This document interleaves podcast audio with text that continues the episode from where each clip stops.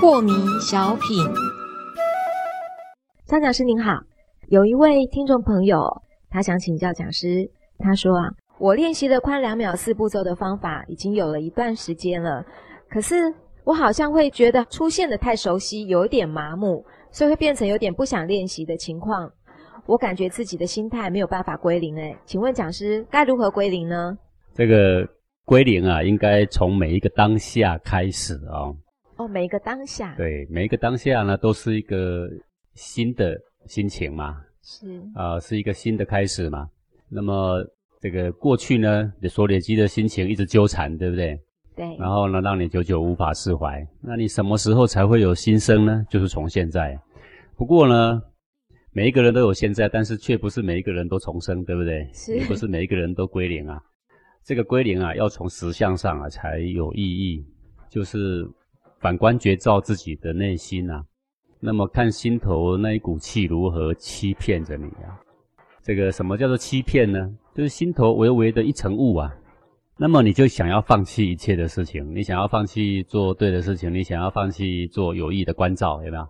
是。呃，明明知道是对的事情，但是呢，就有那么一点点懒懒的意思，对吧？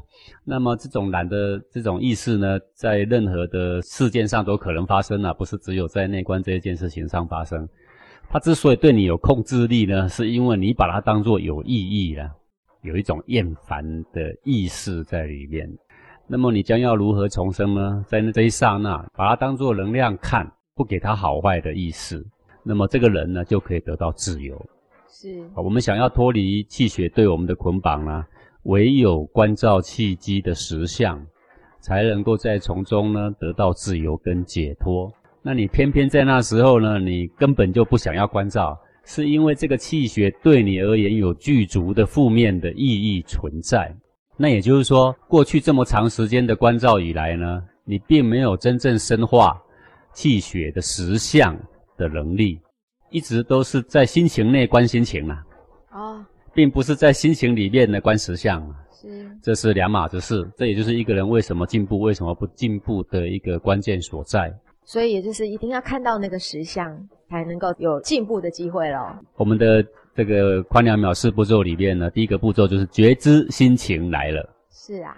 呃，我为什么我要特别再提这一样呢？因为这一项其实是你关照几次之后的全部都会忽略的。呃，关照越久的越忽略，因为他觉得他应该很清楚他的心情，其实并不难。是。他直接跳入第三步。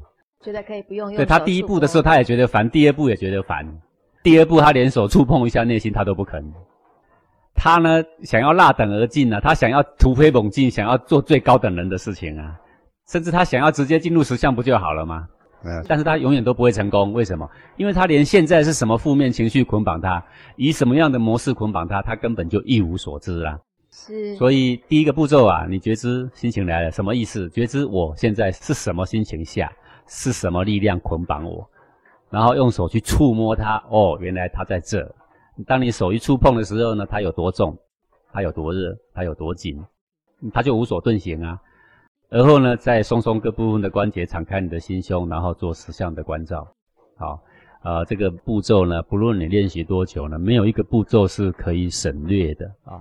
那么讲师，我可以请教一下，如果我现在觉得我有特别的怎么样负面的心情？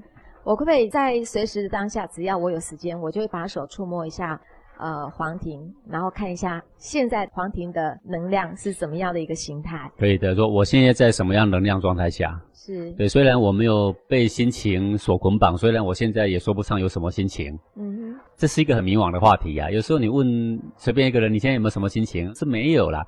嗯，但是呢，就有一点闷闷的哈，这 这个到底算不算心情？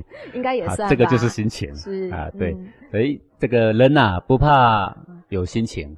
黄庭禅的关照也不是让你没有心情，而是怕你不知道你的心情是怎么样控制着你，而你一无所知。是是，关照到最后也不是没心情，而是心情对你没有挂碍的力量而已。